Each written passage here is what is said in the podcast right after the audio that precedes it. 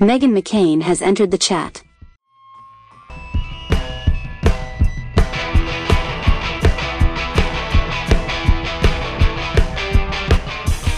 Welcome back to Meghan McCain has entered the chat. So I'm here, obviously, like I am every day with my executive producer, Miranda Wilkins. So Miranda, when we started this podcast, we had a list of people we want to interview. And crazily enough, quite a few of them are coming on.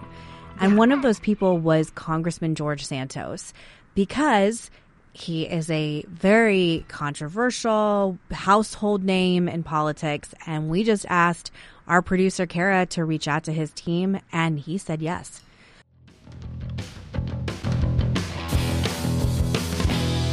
As I mentioned in the announcement of my podcast, my goal here is to offer a safe environment for people of all backgrounds. While I may not agree with everything they say here or have done, I believe that they should have the opportunity to share their side of the story. Plenty of reputable reporters and publications have interviewed controversial elected officials and even those with charges against them. I plan to do the same, so we as listeners have the chance to make our own choices on how we view them. Thank you.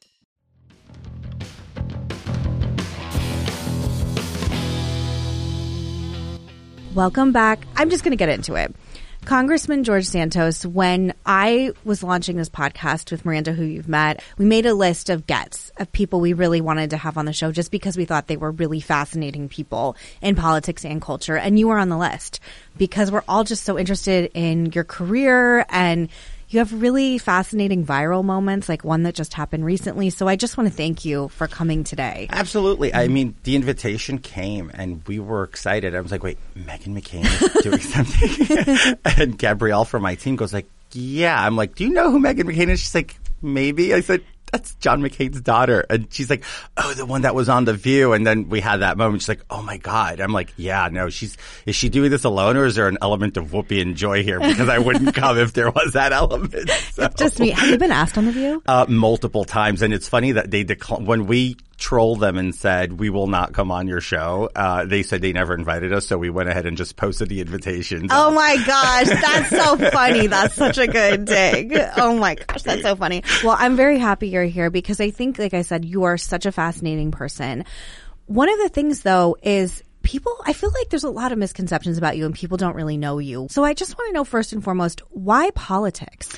Why did you run for Congress? I'll tell you, I never had interest in running for office until 2018 when I saw our most famous bartender get elected in New York City. I said, wait, if she can do this, I can do this too. and I was equally mad with what AOC was going inspired on. you? Oh, absolutely. I give her all the credit in the world because I- I always looked at politics as if you're not in that inner circle, forget breaking it. I would always say if you if your last name's not Bush, McCain, uh, Kennedy, good luck getting into it. And it wasn't really a, a derogatory opinion. It was just like a factual opinion of what I understood politics to be. So when I saw, I joke and say Jenny from the block get elected, I'm like, wait, wait, this is a little interesting here. And I doubled down on my activism. I was always very pro politics. Growing up as a little kid, my Aunt Victoria would make me rehearse who's the mayor, Giuliani, who's the governor, George Pataki. And you're from Long Island. Uh, correct? no, I'm from Queens. Queens, okay. Right? Well, Queens, Long Island, same thing, right? If you look at the map. So she would always put this in, in me. She'd make me stand up for the pledge and she was, she's a political junkie in her own right. So it, she kind of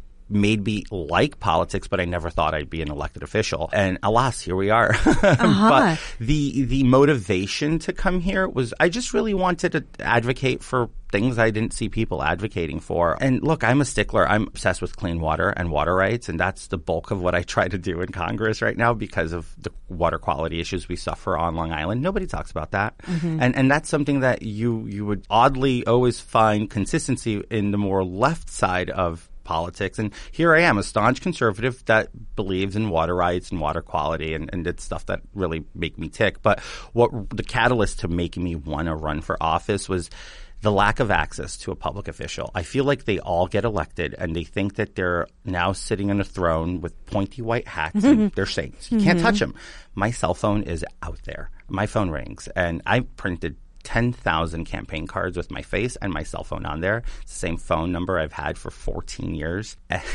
so you can so people imagine. just couldn't call you up on the phone. They can. Like mm-hmm. my constituents just call me. They tell me how they feel, and I love that. I, I love having that dynamic. I jump on Twitter Spaces when most politicians refuse to because Do we misspeak sometimes? Do we sometimes say things that are maybe a little stupid and you got to revisit and evolve from that point? Sure. But I'm not scared of showing the vulnerability that the human being has. We're not perfect. We all make mistakes. We're all learning as we go in here. Nobody in Congress knows everything. You're also the first out Republican member of Congress. Yes. Out and proud.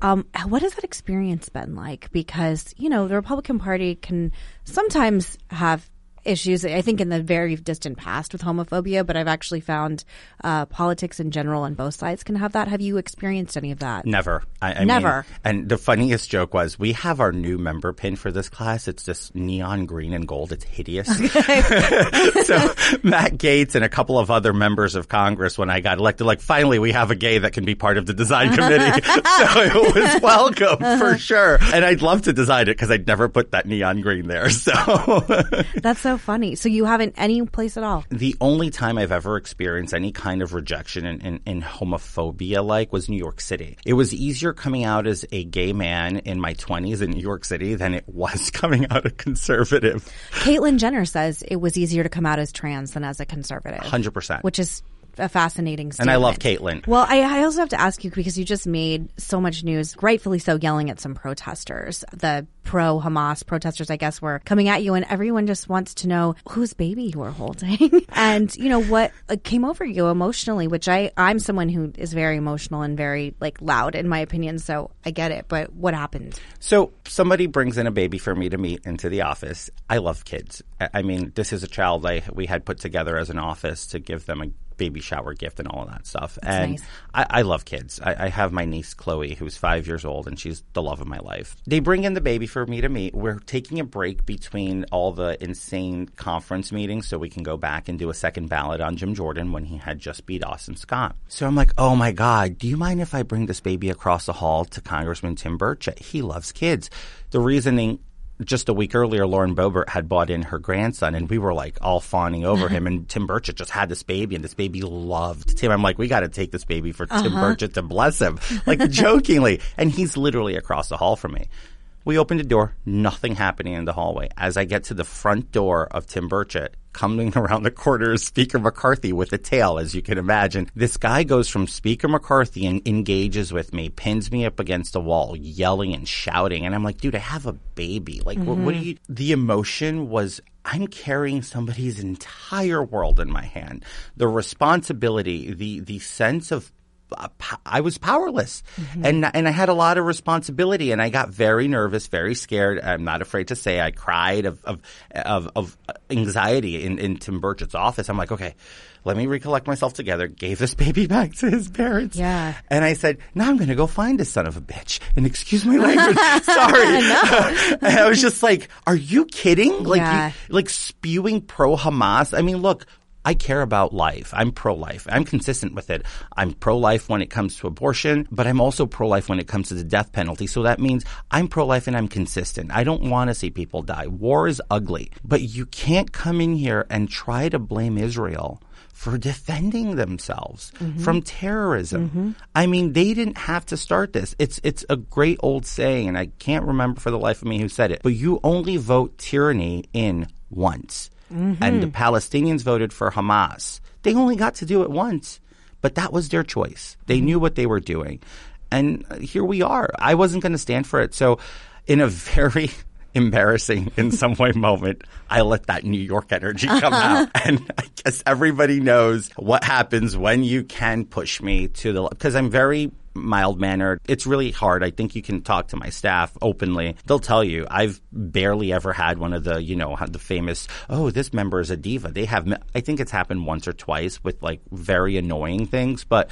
this was the first time publicly that I, I lashed out in a way where like my emotions took over and I couldn't I could not make uh, amends with it. But I look, I apologize to those who know me and know that that's not how I conduct myself. But I'm not going to make apologies for standing up for Israel and what I believe in. I think that's totally justified, and I think putting the context that you had a baby in your arms is valid. It's easy to um, jump to cuts and just make it look like I'm. I screaming saw crazy. when it was a friend texted me and it was just you screaming and I was like, I wonder what happened. Like, and I was like, well, if he's yelling about Hamas, I mean, keep that energy, guys, because I'm super pro Israel too. So you know, you know, you have you become a household name though, because not every Congressperson walking through the halls, the tale of Speaker McCarthy's press pool is going to care. You've gone from being an unknown to, like I said, a household name everywhere. How has that been for you and your family? And I understand you are married, correct? Yes, I am. How has that been for your husband? he struggles with it. We enjoyed our privacy so much, and we didn't realize this would happen. I didn't come here seeking spotlights or anything. I know a lot of people like to say, "Oh, he just wanted to be famous." It's not true. If I wanted to be famous, I could have done a whole lot of more crazier things in New York City that would have probably gotten me attention. well, you're good with media too, so you could have gone into media. Eh, whatever the case is, right? But the way I looked at it was, I want to come here do my job. And then obviously everything fell apart on me. And there's this obsession. I mean, they talk about my jewelry. They talk about my clothes. I've had reporters send questions about what is your skincare routine? I'm like, holy crap. And then I literally said, I spread La Mer on my toast in the morning if that helps. You use La Mer? I do. That's what my mother uses. It's so good.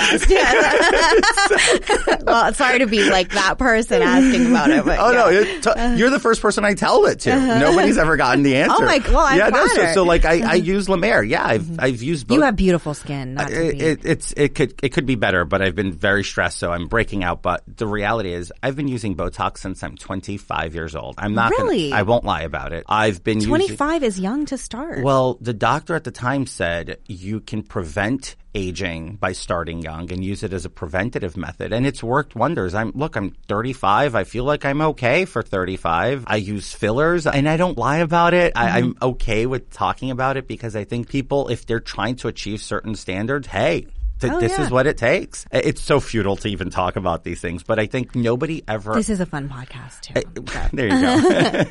so I, I look at it this way: you can be a absolute disconnected person from the American people, or you can choose to connect with the American people. I go on these Twitter Spaces and I talk about things that people disagree all Um, the time. when people ask you about your personal life, your husband, it was I, when I did a lot of research on you beforehand. It's noted that you guys don't do public events together, No. and you he didn't campaign with you. Is he just like this is just too much for me, and I need to be private, or is it like you know, there's probably a lot of trauma involved with seeing that your husband be attacked as much as you are. He campaigned with me a little bit. I mean, he was out there. He helped. Mm-hmm. I ask his name? Yeah, Matt. Matt. which is short for Matheos, which is the Latin European version of Matthew. He he did campaign with me, but also he has his own life, and I don't want my life to take over his. That's why there's that disconnect. But he's done some public events. He came for orientation. There's been pictures of us in the media. You know, we got married back in 2021, and it, was kind of known I was married, right, coming into the whole fold.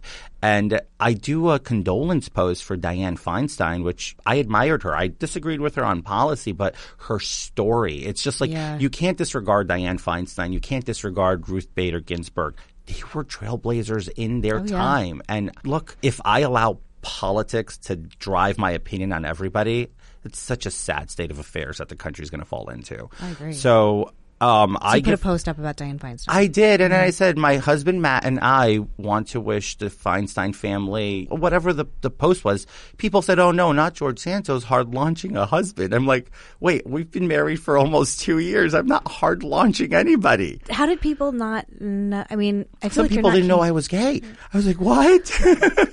All right. I, it, was a, it was a big thing when you were elected because you're the first openly Yeah. gay Republican. It was the first race between the two candidates were openly gay, both myself and my opponent, Robert Zimmerman. We it was wildly reported. Quite frankly, the race only got any attention because of the historic nature of that. But Does he stay at home in your district while you are here? so he's been staying with me. He's coming back and forth. We've been going through some stuff on safety. So I'm keeping him close to the vest right now. Sure. So uh, it's been a little disruptive. But until we feel it's safe for me to be here and him be there, he's been kind of on my schedule for the last couple of months. Do you want children? We do. Uh, It was always a plan, but now I think about it this way. If I have kids, there's so many negatives already for this poor child, right?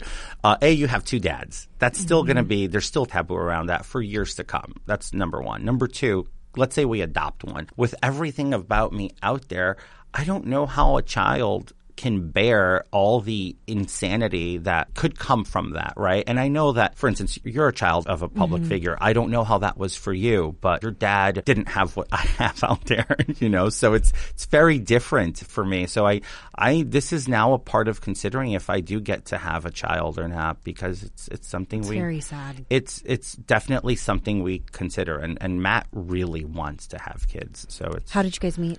uh, you know, I, I never ever denied how we met. We met on one of those dating apps. it, What was one of those like Grindr? it was great. Well, I met my husband on Twitter, so I mean, it's not that weird. Much better than Grindr. I mean, you're not the first person I know that has met their husband on Grindr, yeah, for whatever it's- that's it's worth. So bad. And then I assume you just like started dating. And how long were you together before you Um, we, got married? So we've been together in total of five years, and we were three years together before we got married. So, but we moved in with each other a year into it. So That's wonderful. pretty cool. I have to ask you your signature sweater and glasses look. When you pick out your wardrobe, did you know you were going to have this signature look with your sweater and glasses? I've been so the glasses. Funny enough, I'm not wearing it today because I'm doing the podcast, and I didn't know if there was going to be glare on it. So I'm like, okay, let's not put the glasses on.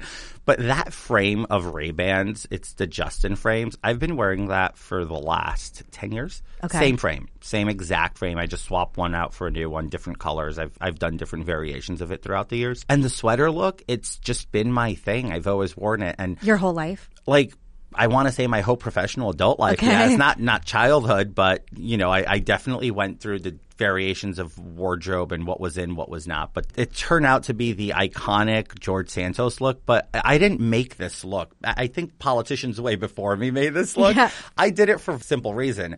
I'm a big dude, and I've fluctuated in weight throughout the years, and the sweaters really hide the buttons stress. well, I'm a total fluctuator too. So Like- I, I look, I I lost in January 2022. I weighed myself in at 350 pounds, and I said, "No, mm-hmm. this has to change." And then December of 2022, I weighed myself in before the new year rang in, and I was 251 pounds. Lost fantastic. 99 pounds. How in a did you do that? Diet, exercise. I also was diagnosed as pre-diabetic, and I had to go on a drug to lower my A1C. And a lot of folks. Is it Ozempic? Yes, it Was. totally helped. And then It's helped a lot of people. I think the FDA should really consider looking into it and seeing an option for it for weight loss because obesity is the number one cause of death in this country. We suffer with over 50% of the population being overweight. And if there is a drug out there that can fix that, I mean, let's not abuse it and take advantage of insurance companies and whatnot. But I think if there is a significant benefit to lowering causes of death that originate from obesity, Yeah. I think the FDA should really take a, start, a It- hard look at this. I read also that it helps with alcoholism. With, it with helps addiction. with a lot of addictive markers. Uh, look, I'm not an expert on it, but I know one thing. I went on it. Are you still on it? I'm still on it. I'm going to be on it for life just because of my A1C. Oh, because you you have diabetes. I, I not Pre-diabetes? pre diabetes. Excuse me, I'm sorry. Yeah, so Yeah. my Mhm. A1C can go higher. So I we need to keep it under six, right? Sure. So that's that's what I've been doing, and it's fantastic. I love it. The reality about it is is for everybody, and, and I'm a big advocate for diabetes. By the way, I think it's a disease that we should not be arguing Oh, who yeah. pays for what. Insulin shouldn't really be on the table. Insulin should be free. But oh, you think insulin should be free? Hundred percent, because I think Like co- government mandated. not even government mandated. I'll put it this way: I believe that big pharma makes a killing off of Americans. Big pharma receives millions and millions of R and D dollars, and the least they can do is subsidize the cheapest drug on the market to make, which is insulin after aspirin. So there's no reason insulin should be astronomically expensive. You know, I've got to tell you, I have a niece who is in college and she is very worried about it's a long story, but she might be going off her parents' health care and she is very worried about how much insulin costs, for whatever that's worth in this conversation. so your niece shouldn't be worried about that because I think, look, President Biden did the cap on $35 for Medicaid, Medicare. That's great. But I think we have to have a national cap on insulin. It's a life saving drug. People die. Oh, yeah. It's serious. You die if you don't take your insulin. And, Yeah. Mm-hmm. and it's a death that could have been avoided, right? So it's immoral that we allow pharmaceutical companies to run rampant and doing what they do, especially when they go into the PBM, the worlds of PBM, the pharmaceutical benefit managers. It's such a scam. It's it's Mm-hmm. just really out there to hurt Americans in general. It, and it, it hurts you. It doesn't matter if you're a Republican or a Democrat. It hurts you equally. So this is an issue that we all should come together to. to who to has solve. been the most willing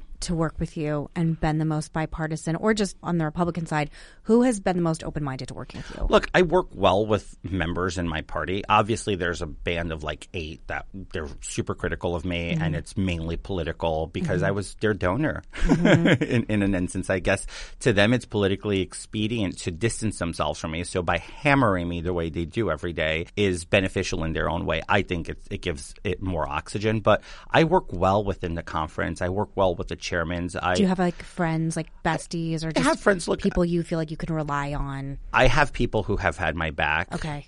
undoubtedly. I don't like giving names because Don't worry. You don't have to I- I'll put it this way: even Democrats, I have Democrats I'm texting with back and forth that I have good relationships. I get letters from. I send letters to. I'll give you a very brief moment of how I don't care about parties, and I'm more of a human content type person. Mm-hmm. Dan Goldman, one of my biggest critics. And under- for people who don't know who that is, He's a Democrat congressman from Manhattan, Okay. 10th, I think, congressional district in New York City. We're as far removed as we can be from one another. He's a freshman, I'm a freshman. He's famously known as being one of the impeachment attorneys for the Democrats back in the first impeachment on President Trump. He was in Israel when Hamas attacked Israel. Mm-hmm. And him and Cory Booker were both there. I don't have a reason to send a letter to the senator, but I did send a letter to my colleague and to his office wishing him well. I was relief to know that he was back stateside and relief to know him and his family were safe. That doesn't cost me anything. I'm not doing it to gain political points, right? And I'm sharing this with you because I, I usually wouldn't share this anywhere. I just want to gauge her. It, he thanked me for that. And we're totally not friends. Mm-hmm. It made me think highly of his ability to come and say thank you because it's so hard for some people to break out of that shell and to stay in that partisan world. It's not worth it. He's a human being. He's in my team, whether, and when I say team, he's in Team USA. Something happens to him, I'll be pissed. Sure. I say this about every single member of that body. We can all have our petty grievances politically, but when we're talking you guys getting hurt, I will throw my hand on a blade for any one of my colleagues. That's how it should be. We're uh-huh. Team USA. We all want this country to succeed, but we might just have different ways we want to go about things, but I think we all at the end of the day want our country to do better. That's kind of like my MO of how I, I view most of these things. That's really nice. I, I was going to ask you, you know, just DC. I, I actually didn't grow up in DC. I grew up in Arizona, but I moved here during COVID and then just stayed. It's a long story. DC is tricky. It's tricky for Republicans. Get a dog. It, no, it really, and it's tricky socially. I just got yelled at yesterday for the first time when I across from the studio. I was with my friend, and these people came up and were screaming that I was a warmonger, and my dad was a warmonger, and wanted like the blood of Palestinians on me, horrible with cameras and stuff. Do you feel like you can socialize in DC? Do you hang out? Do you go anywhere? Do you have any fun? Like, are there restaurants you like? Are people nice to you? You see, people are generally nice to me outside of the world of politics. They treat me with respect. I mean, I, I'm a frequent flyer at the Waldorf, which former Trump. I love the staff there. I love going to Le Diplomate, which is my favorite restaurant. In I- I love that place, too. I mean, you see, It's so cliche for a It's reason. So cliche I know, for all but it's really good food. It's great food. Uh-huh. It's, it's it's my favorite for sure. Uh, There are favorite restaurants for sure, but I do hang out in DC. My husband and I, when we're here, we we tend to do as many movie nights as possible. We go to movies. People see me, they're like, "Oh my god, that's George Santos." I'm like, "Hi," and you're uh-huh. like.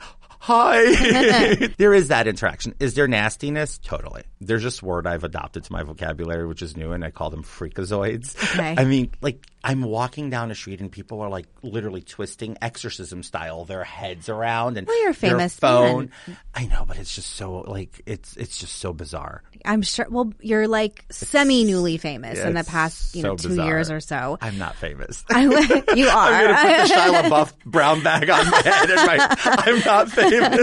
I forgot about that. That guy. There's a bar in DC that some friends of mine own called the Little Gay Pub, and recently Nancy Pelosi went, and I was like, "Would you ever feel comfortable like going to a gay bar in DC, or do you think people would just be like taking too many selfies? It would just be like a spectacle." Um, and have you been able to go? So I'm not quite the gay world type of scene guy. Sure. First of all, I believe there's one place in DC I don't hang out in, and I always joke about it, but I will not hang out in DuPont Circle. The gays will eat me alive. Really? Absolutely. Really? I'm a gay conservative. It's it's Okay. alien to them, right? They look, I, it's not that I'm anti drag queens. I love drag queens. Hey, I love drag queens so much. When I was 18 years old, guess what I did in Carnival? I dressed in drag. I wanted to ask you about the photo because you were in Rio, correct? Just in having Rio. fun. Yes, just having fun. so you know, Kitara is like an icon now, right? It's, it's hilarious. And Kitara is like a, a one picture, one outfit pony. And I'm like, wow. but you know that have, do you know that the drag queen meatball did a I did see the video. Did you I like it's it? Hysterical. It's hysterical, My husband right? hates it. Your I husband think hates it. He hates it. He, Why? He just thinks it's it's a mockery, and I'm like, no, this is hilarious. This is great. This is good Oh, content. I think being impersonated by a drag queen is a mm, it's flattering. badge of honor. I mean, Yeah. I, I thought it was hilarious. I thought Meatball did a great job. Okay. Like, great job. so you only did it ever once. I did that for, so in in Brazil when we're in festivals, especially carnival time. And did you go to Brazil often? Like, is it like a destination you like, or were you just there on vacation? Well, I had I have family there till this day. Oh, okay. So growing up, I would go often to Rio every year, at least once a year, if not twice, which would be you know spring break, the two weeks. We would either go then, and then we would definitely go for for the uh, holidays. Got when it, we got had it. the- but it's funny enough, I'd spent summers here. Okay. In DC? Uh, no, not here in DC, in, in the U.S. In the US. But again, always something different, right? But the whole drag accusation was so funny because I watch RuPaul's Drag Race. Oh, you do? I, and I've always been okay talking about it. I think drag culture's fun. I just don't think it's age appropriate for kids. Trust me, I've gone to gay bars. I've seen what they do. I just don't think that little kids should be exposed to certain content in drag. Drag culture is adult culture. It's 18 plus in my opinion, and I think we should keep it that way. There's no way to explain drag to kids, right? But I'm not anti-drag. When people say, "Oh, DeSantis is don't say gay bill," first of all, it's not written anywhere in that bill to not say gay. Second of all, it's about creating parental rights on what content their kids can see and, and have exposure to. It's not a bad thing. I think it's a good thing. And Did you think people were just extra harsh to you because you're an out gay man and there were and again I don't know that many I have a lot of gay men in my life just for whatever reason it's like a community that I've had a lot of love in so are you time. are you what we would call a fag hag? I mean I prefer a fruit fly. You know what? But you, you know what? I will explain to you though how it was explained to me by a famous person that I who is gay that I don't know if I want to expose. Him I'll ask him if I'm allowed to later. But he said you are always the odd person out in so many situations and a lot of gay people know what that feels like A hundred percent. So I think that's part of it. And I just find, at least in my life, and I don't like to stereotype because again, there's just so many different kinds of people, but the gay men in my life have carried me through tragedy in so many different ways on in so many different levels. And I truly believe, look, after my dad died, I went to Palm Springs and like partied and was with my friends and obviously with a lot of gay men. And I just think there's like for me a compassion and a bond that I've had with my gay friends for a long time. And I don't know what it is for whatever reason. I've had a lot of gay men in my life and, uh, and it's wonderful. But I just found when that picture came out, I found like some of the commentary was just so ugly. It was. because gay men. It's not even just about dra- dressing in drag. It's like about having fun and celebrating and. I just felt like it was. I remember seeing. I think I told you a video of you at the airport, and they they was just so mean. I said it, and I said it when I said it. I said, "Sue me for having fun at a festival I at loved the it, age that of answer. eighteen. Like, are, are you, you're kidding? TMZ, CNN. I mean, CNN stooped to the lowest, lowest of grounds. When What did they do? Well, they were the ones there. It was Oh, that- it was CNN. CNN, ABC. Uh, I call them all out by name. TMZ was there. I expect that garbage from TMZ. though. CNN and ABC were the ones following you asking that. Yeah. I wonder why our news isn't trash. I know. right. Well, God, don't- no don't- offense. No, I don't- mean, Uh-huh. don't get me started on, on news standards these days because everybody's quick to be first but not accurate. Yeah. And we saw that with the Hamas uh, hospital bombing Yeah. because nobody cares about being factually accurate. It's about who is first to report, even if they have to retract it later, right? Because God forbid they miss being first. But um, to to just wrap up on the drag, I Sure, always. I always say this: I've unified Democrats in hating a drag queen. I don't want to laugh at that. I'm, but it's sad, but it's funny because they're the champions of drag queens, but yet you can get them all to say the meanest things ever about me in drag at 18 years old. Well, I just felt like it was so. We need to celebrate diversity, and for me, like I just want the Republican Party to expand in a lot of different ways because I think it's good to have other faces and oh, voices. Oh, totally agree. Instead of no disrespect to like the traditional older white cranky male. Love no them. offense, I whatever. from them. Totally, like we celebrate you as well, but you know, I I thought it was respectfully very sort of shrouded in homophobia. Oh no, totally it was. Does, does that make sense? You know what's funny though? Nobody in the Republican conference said one negative thing about that. They laughed it off. They're like, "You look great." Like there was jokes made, obviously, but in good spirit, not not these. Look, this is a 17 year old picture. Yeah. 17 years ago, and it surfaced. I I had never seen the picture. That's so funny. It's not like I was hiding it or like nobody ever asked me on the campaign trail, "Hey, did you ever do drag?" It's like Uh-huh. Well, I, I I was like, mean- "Yeah, before in Carnival, sure, no problem." But people keep trying to to say that I I hid this dark secret. If I were a career drag queen. I was the poorest drag queen in, in history. Had one outfit. I get, I just felt like it was so. It was again like I feel like if it were a Democrat that had come out when they were seventeen or eighteen that had you know had fun in Rio, we wouldn't be having a conversation. So I didn't like it for whatever that's worth to you. no, it's worth a lot. It means that I'm not the only one that sees it for what it was. So I, I appreciate that. Of course. Thank you. I've got to ask you about what's going on in Capitol Hill right now. I'm really confused about the speaker. I thought it was going to be Jim Jordan. I had thought it was going to be Steve Scalise. For listeners that maybe don't understand what's going on, uh, Kevin McCarthy was basically ousted by Matt Gaetz and eight people, correct? Matt plus seven, so eight total. Yeah. Eight total. And now we're looking for a speaker. And as you understand, because you're very concerned about what's going on in the Middle East, it doesn't look good that we don't have leadership. How do you feel in this moment? it's embarrassing what's going on right now. Matt's a great friend. I, I, I love Matt Gaetz. We disagree on stuff. I disagree with him on, on vacating McCarthy. I thought You did McCarthy, disagree Oh, it? totally, totally. Okay. I- and I've gone on the record multiple times. Look, Kevin McCarthy did as best as any speaker could do with this group. And I think now it's proven to everybody how hard it is to do what he was doing Mm-hmm. and still managing to legislate and do what he was doing. One of my friends sent me that meme from The Hangover where um, Bradley Cooper's like, "We fucked up," We fucked up." and that's like how I think that a lot of. is circulating in there right It now. is. Oh yeah, totally. But I feel like that's how people feel. I didn't understand it. I never found Kevin McCarthy as like offensive as so many people did. I was like, I think he's trying to do the best he can in a really tough time. I, look, I think he And was- you voted for him initially, right? 15 times I voted for You voted for him 15 times? I voted Oh for him 15 consecutive times. I did not change my vote once. Okay. And the way I look at it is I think it was a mistake, but that's over. That's water under the bridge. I'm not going to litigate the past here. I've made it very clear when Steve Scalise won that I had, and Steve a honorable man, Oh, yeah. a great legislator, a good conservative. I struggle when somebody is in a role of leadership, Meghan, between you and I and your audience. I think we can all agree leadership means everybody, Yeah. not just some. As somebody who has had the carpet and world pulled out from under me, I have not gotten the leader of my conference to call me back or answer a single text message since I've gotten here. Steve Scalise never called you Yes. back. So that's why when Speaker that McCarthy surprises me, actually. no, it's very surprising, right? Mm-hmm. So Speaker McCarthy was fantastic with me. I mean, he he wanted to know what was going on. He he wanted to know what was next. He there was conversation, negotiations for thing, for things for my district. A, a- what a speaker should be doing, right, uh, with every single member.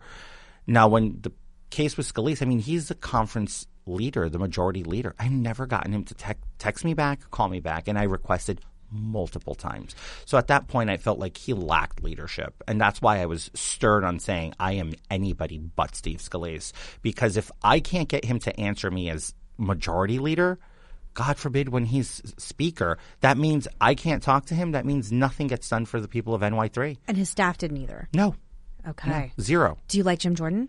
I like Jim. Jim's a great conservative, has been in contact with me ever since the day I've gotten here, has always checked in.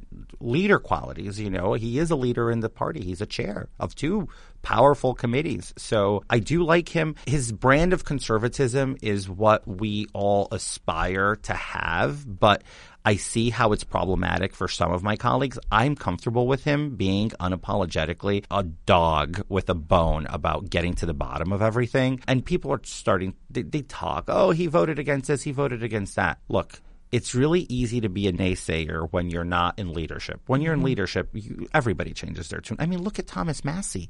Look at how far Thomas Massie has come from voting no on absolutely everything to voting for spending bills. So uh, people are, are comparing apples to oranges on this one.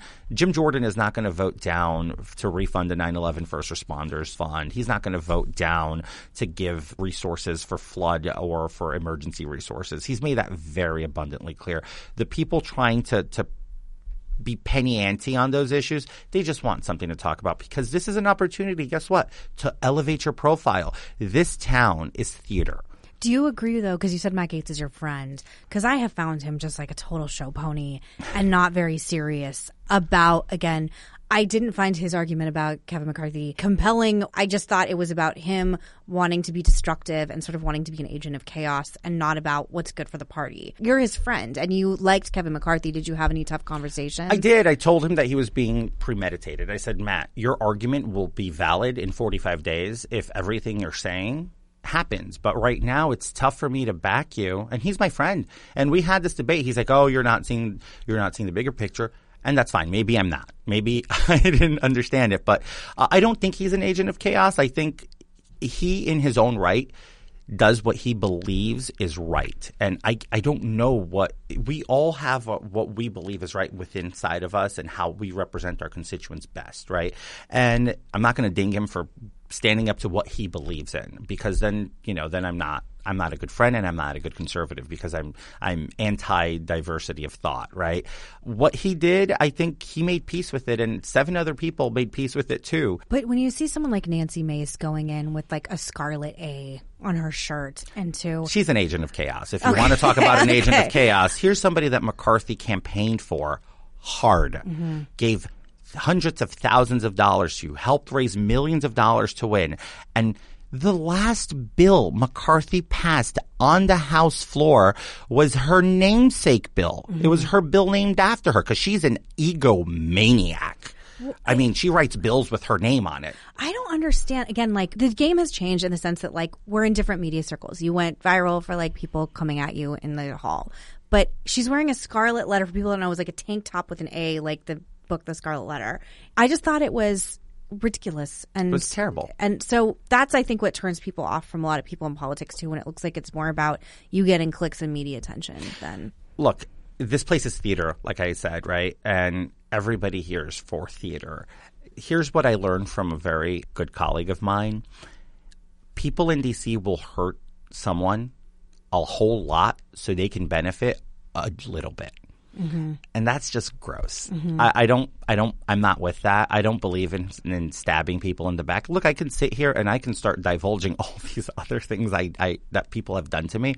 And I don't do it out of A, courtesy, B, I don't wish what happened to me in the beginning of this year and continuously happens on my worst enemy. So I need to ask you, and again, I answer what you're comfortable with. Of course, yeah, no, go ahead. There's so many accusations against you right now, and there are quite a few people. I believe the representatives Daniel Goldman and Richie Torres filed an official complaint with the White House Ethics Committee. You were indicted on May 10th of 13 federal charges, including wire fraud, money laundering, theft of public funds, and lying to Congress. You're pleading not guilty. Yep. Do you have anything you want to say about any of I, that? I think I've said it very clearly. I, I have a right to defend myself, and I will fight to defend myself. The one thing I've said is I've been dealt a really raw deal of being inexperienced and going to work with some of the worst people there is in politics in New York City. Do you think you just had like career politician staff people who led you the wrong way? Part of that, absolutely. Mm-hmm. I, I look, and and we'll I guess we'll all see as I defend myself through this. But it's just so hard to, to talk, right? But it's so not probably who I legally am. can't. Yeah, legally uh-huh. it's hard to talk around any of this, especially because it's an ongoing case. But it's like I haven't been given a fair shake from day one. Now I know that. I didn't know that beforehand. I, I didn't, and now I know. What's your biggest regret?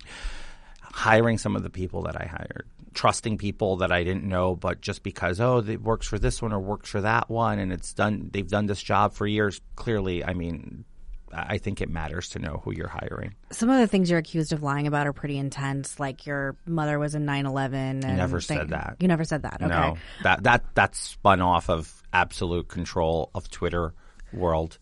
Are there is there anything you lied about that you regret?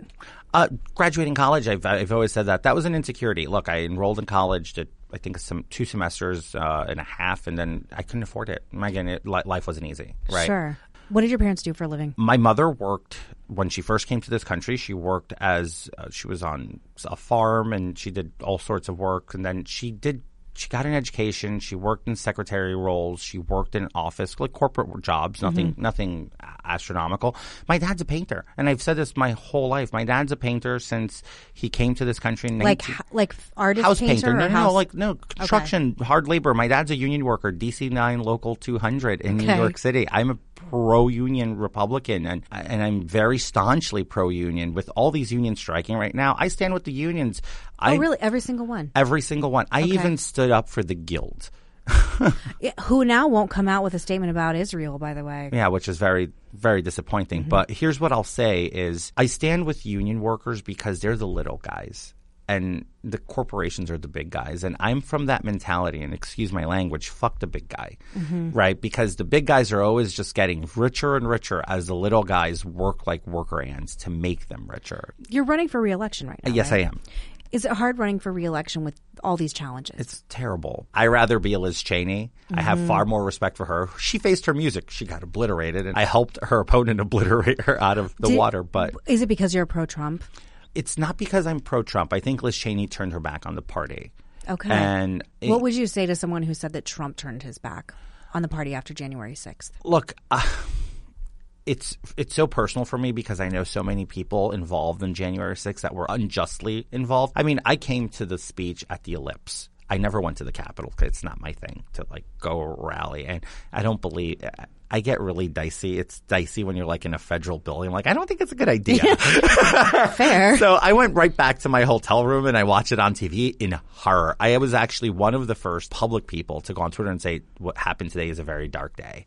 I mean, I didn't agree with it. Like if you're breaking windows and bashing doors and climbing scaffolding, it's hideous. You're gonna go to jail. Yeah. But there are people who I've seen that are going to jail and getting sentenced, heavy sentences, that were standing in the lawn or went past the barricade and were taking videos and might have said something stupid, but never even entered the Capitol building. And I'm like, uh, Do you, yeah, and you know those like I don't personally? know personally. You just know their stories. Mm-hmm. I, I know their stories. I, I've met their stories throughout. Have you met President Trump? I've been in the same room as President Trump a couple of times, but uh, Did uh, he say hi to you?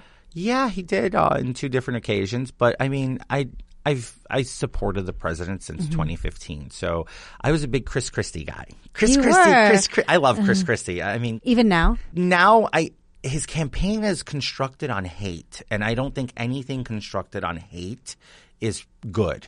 So it's it's it's so challenging to see because remember I'm from New York. So for me, he was the closest thing as a Republican leader we had for many years. So I was a big Chris Christie fan. In 15, when he announced I supported him, then Trump came down those escalators at Trump Tower. I'm like, oh, sorry, Chris. It's going to be What? more interesting. What do you like about Trump? Because you know I don't. I obviously don't like him at all. And that's totally fine. And I agree with you on a lot of things you've said in the past. But his policies is undeniably some of the best conservative policies we've seen. We all did better under his presidency, at least financially speaking. I think the hard part for me is because there are some, po- obviously, his stance on Israel was wonderful. And there are policy things that, of course, I can admit that were good, like you said. But he is also an agent of chaos.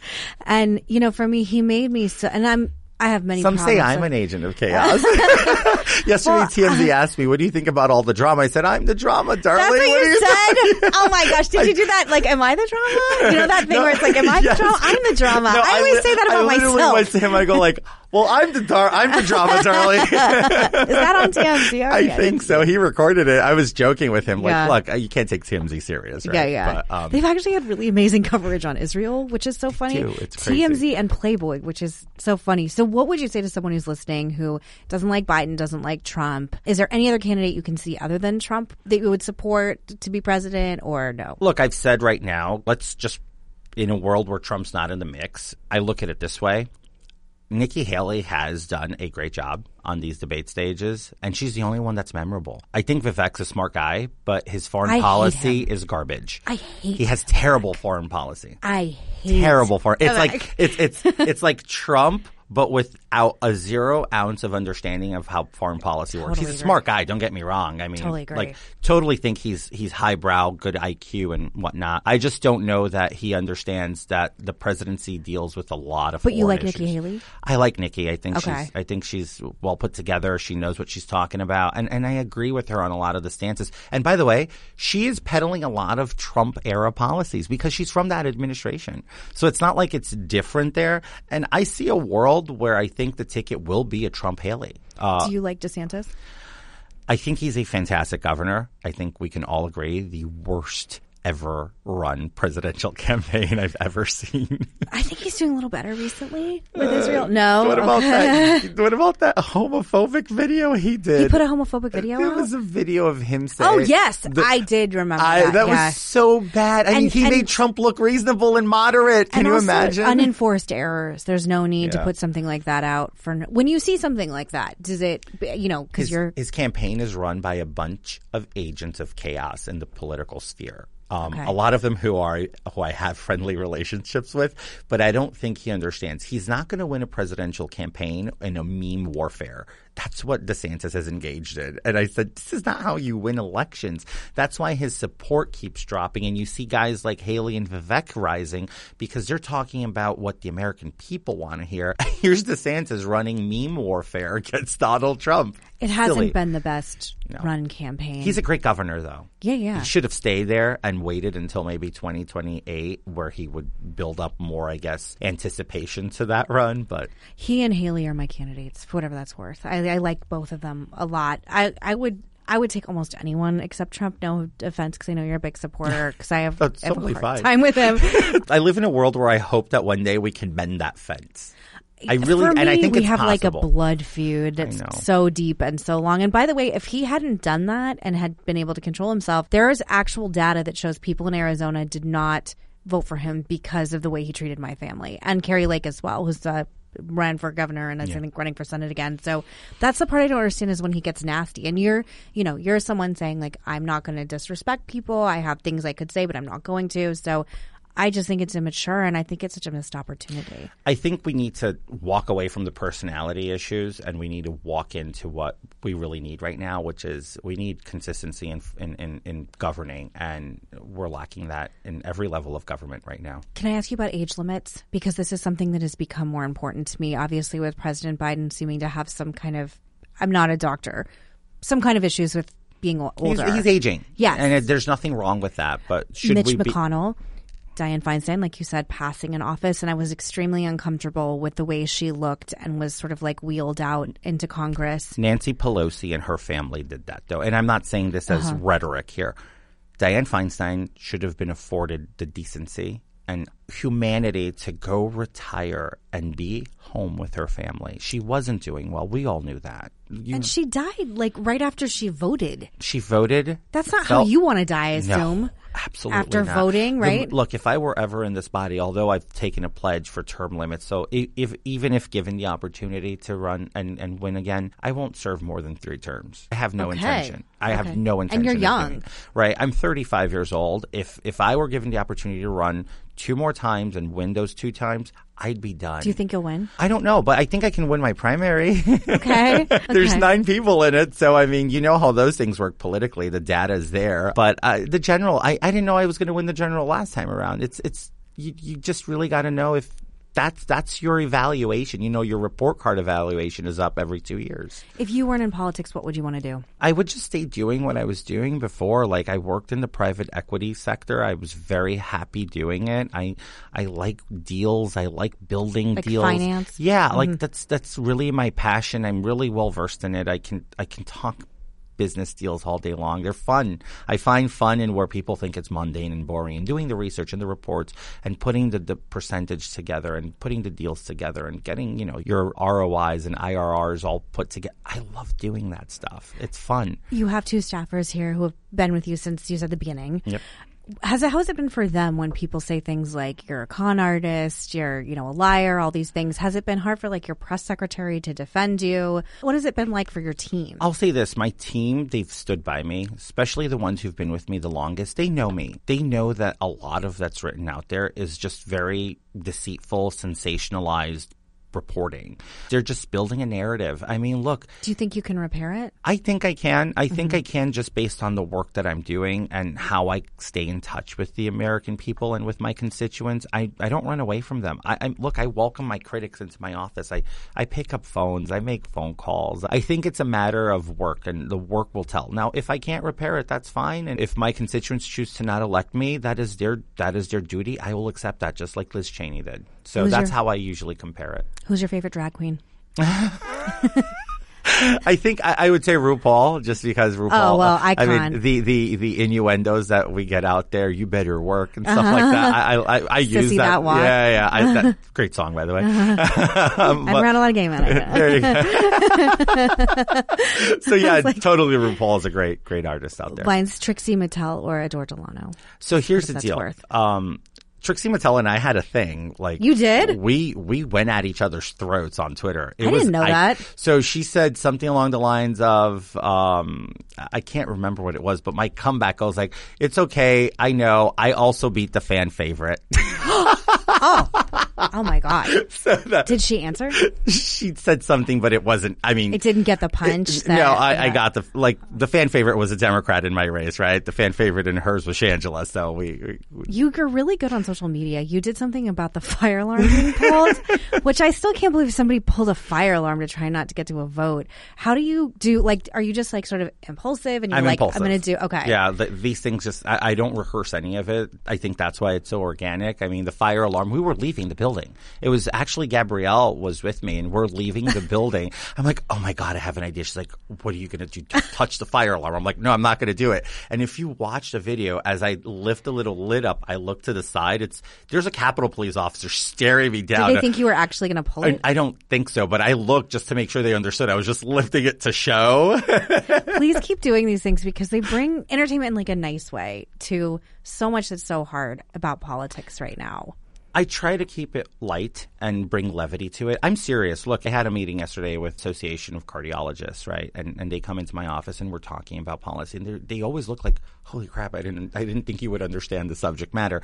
I'm serious when we have to be serious, but if there's a way I can make this body have lighthearted moments, I will always do because I'm goofy. I am a goofy, goofy person. Me too. I will say goofy things. I will say off color goofy things. Not mean, but off color for sure. Laced in curse words sometimes. but just really to bring levity to it. It's such a stressful time we're living in. The world's such a you know, we're in the apocalypse. It, it's it's pretty bad. One of the questions my friend had was you are there was like a rumor you expanded your restraining order so you could go to Tyson's Galleria. Is that true? That's a shopping area, which is beautiful, wonderful. I I shop I do at go Tyson. to Tyson's. I do too. I shop at Tyson's. It's like the best one, right?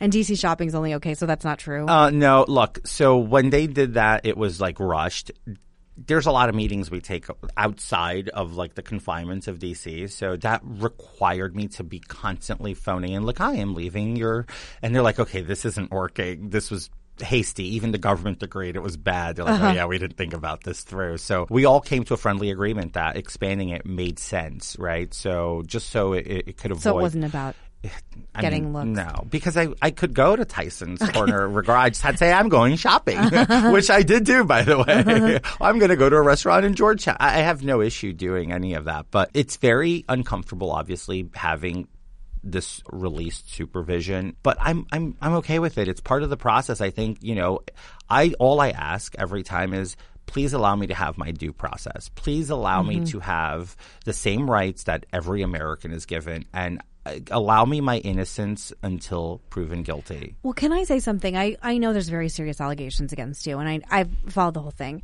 But when I see someone like Bob Menendez, who's kind of getting a pass from a lot of Democrats, who's accused of being a literal double agent for Egypt and had – gold bars of gold in his house and money. I didn't get bribes and gold bars. That was my mistake. but like, apparently, hundreds and hundreds of thousands of dollars, literally four hundred and eighty thousand. But like for people that don't understand, like cash yeah. in his home, and again. Get, trading, I assume, gov- I, I assume from the charges, government secrets, and there's a lot of Democrats who are not calling him for to resign, who think that I guess it's okay. What I thought was the cheapest thing he did was he was like, as a Latino, you have to understand that we're in fight or flight mode, and that's why I have gold bars and four hundred and eighty. Is that what he said? Eighty thousand dollars. As a Latino, I can say that's bullshit. but when you see that kind of coverage, where he's really kind of get, I've been shocked at much of a pass he's getting. I mean, I don't always love John Fetterman, but I was glad John Fetterman called for him to step down. Crazy, right? When uh-huh. John Fetterman and I were look, I did say the following: I don't think he should be expelled. I okay. think he is entitled entitled to due process, much in the same fashion I am. I do think he should be removed from committee, specifically the fact that what he's accused of is tied to his committee assignment, which is foreign affairs. Him stepping down as chair doesn't take away access from classified briefings like the one he had yesterday on Israel. So I do believe he should do the right thing and recuse himself from committees as I did until everything is cleared up and then he can resume. And and look, Bob Menendez has beat the DOJ before. It's, I know, but good lord. I mean, hey, What is your like biggest passion of, of an issue? Like on any committee, you, you mentioned water, Yeah. clean water. What what is like the issue that really gets you up and moving in the morning? the number one thing for me that I get up every day is we need to fix our finances. 33 trillion in debt and growing is destroying this country for your kids, for the kids that I think of having, and for every child we look at in the streets. We have a moral obligation to leave this country better off to the next generation, and we're not doing that. So that is So definitely that big- that pushes me. I look at my niece and I'm like, you're not going to have the same opportunities I had. You're not going to have anything I had if we don't fix this. We need to stop the crazy spending, Meghan. It's it's it's. It, it, Oh, I- it's petrifying. I cry to sleep at night on that to- topic because I've sat down sometimes and I'm like, all right, let's write this all up and see how we can fix it. And I'm like, oh my God, so many dead ends. Because if you go here, you're cutting this. If you go there, you're cutting that. Yeah. We take in five trillion and we're spending seven trillion a year. We need to at least spend five. We need to figure out to at least break even. But that wouldn't do much for the 33 trillion, right? Because interest is accrued on that. And that's why I'm also super against closing down the government because that messes with our credit rating, which then spikes up our interest rates. So- What's your pitch to someone? Because I'm sure you've seen the data. We're losing young people at like historic levels, con- Republican Party and conservatives. What's your pitch to like a young person who thinks that there's no place for them in the party and that, you know, I'm sure you've seen all this stuff recently where so many young people are pro Palestine and I just feel like we're constantly losing the culture war. we lose the culture war because we don't know how to engage in the culture war. We lose the culture war because the people in the forefront of the culture war are from two generations ago. And not a dig on age. I'm not an ageist person, right? I know that there's like we said earlier, a concern on the age of a president, for instance. I don't know how we could ever get to a, a limit. I think it would be discriminatory at very best, but we definitely should consider some level of cognitive tests. I, I don't know, maybe Sure. if that would be acceptable. But as far as youth goes, we fail because we're not there like the Democrats are. They're there in inception. They're there in schools. Their teachers are activists. I mean, we don't I have just saw a video today in San Francisco of high school students um, screaming from the from the river to the sea in the halls of a high school. I mean, But th- what do you think that is? That's because the teachers are teaching them that, Yeah. right? We don't have enough conservative teachers, and the ones we did have, they all left because of the vaccine mandates. Mm-hmm. So just think about all of that too, right? So I think that what we need to do is we need to get younger people that are more relatable, you know, to to come into the fold. I have a very young staff, and most of us yeah, do. she looks young. Yeah, what, 20, 25 or 26, right? We need to have more folks like that engaged in this process so they can see from the inside what it looks like, right? She's great at communicating with folks. Where did you meet them? So Gabrielle, I met on back home on Long Island. I met her parents first, and you know they introduced me to her. I'm like, "You're working for me." I love her. She's she's she's like a sibling in in some sorts. We argue. Okay. Uh, uh, she argues her point of view. She's like, "No, this is tone deaf." I'm like, uh, "Okay." She's and for people that don't know, she's your press secretary. So my communications, Communications director, yeah. director, excuse me. And then I have uh, Vish, who's been with me since the beginning here in DC, but I've known Vish now for a couple of years too. He's somewhat of a, we call him a legend back in in, in New okay, York. how is he a legend? He's a Sorry, he's right over there. He's a, he's a folk, legend. he's a folk personality in New York City conservative realms. Uh, Okay. so- some might accuse him of being an agent of chaos. He is my agent of chaos. Okay. All right. He's laughing. well, I love loyal staff. I mean, you know, Yeah. my I like some people work for my dad. I still know, like, oh, and Oh, are still awesome. close friends of. So it's great to have loyal people around. New York, I find like New York conservative politics. So I lived in New York for a long time. I lived in Manhattan. My condolences. To condolences. be, I know. okay. I found some of the people, like conservative New Yorkers, to be like some of the most intense. Oh, they're intense. And I think it's because you're surrounded by liberals everywhere. So you're they're like so loud and proud, like I'm a conservative, I'm Republican, Yeah. whatever. So I, I just I don't know if you ever went to any of those meetings, like New York. I mean, it's a lot, right? In a good way, but that's where you find a lot of enthusiasm. It's a lot, though. You get folks in New York City who feel oppressed from not having a voice. You get them in New York City acting more staunch Republicans and Kentucky conservatives than Alabama. That's totally my experience So too. funny. And people, I'm sure they come up to you too. They're like, I'm a Republican and like, I live in New York and I, I'm surrounded by these people. And it's like, they feel like they can, I don't know. Sounds like you hung out on the Upper East Side a lot. I was a West Village girl, but whatever.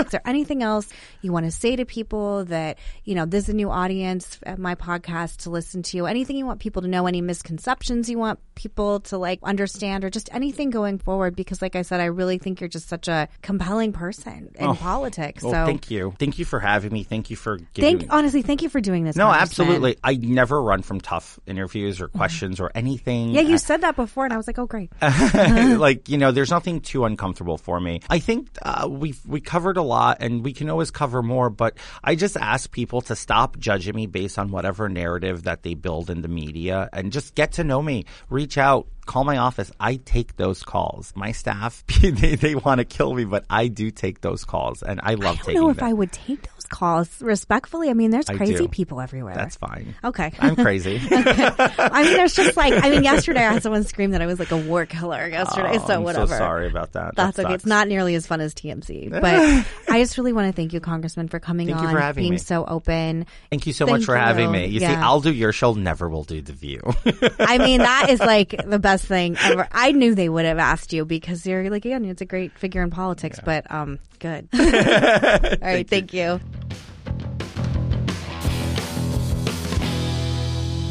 Thank you all so much for listening to our interview with Congressman George Santos. We've got great shows coming up in the next few weeks with really amazing guests. And, you know, we're in the middle of the apocalypse and we will still continue talking about all things related to what's going on in the world and, of course, on my group chats. And with that, I am leaving the chat. Thanks for listening to this episode of Meghan McCain Has Entered the Chat, brought to you by Teton Ridge. I am your host and executive producer, Meghan McCain. Additional executive producers are Miranda Wilkins, Eric Spiegelman, and Wynn Weigel. Our supervising producer is Olivia DeCopoulos. Our senior guest producer is Kara Kaplan, and associate producer Austin Goodman.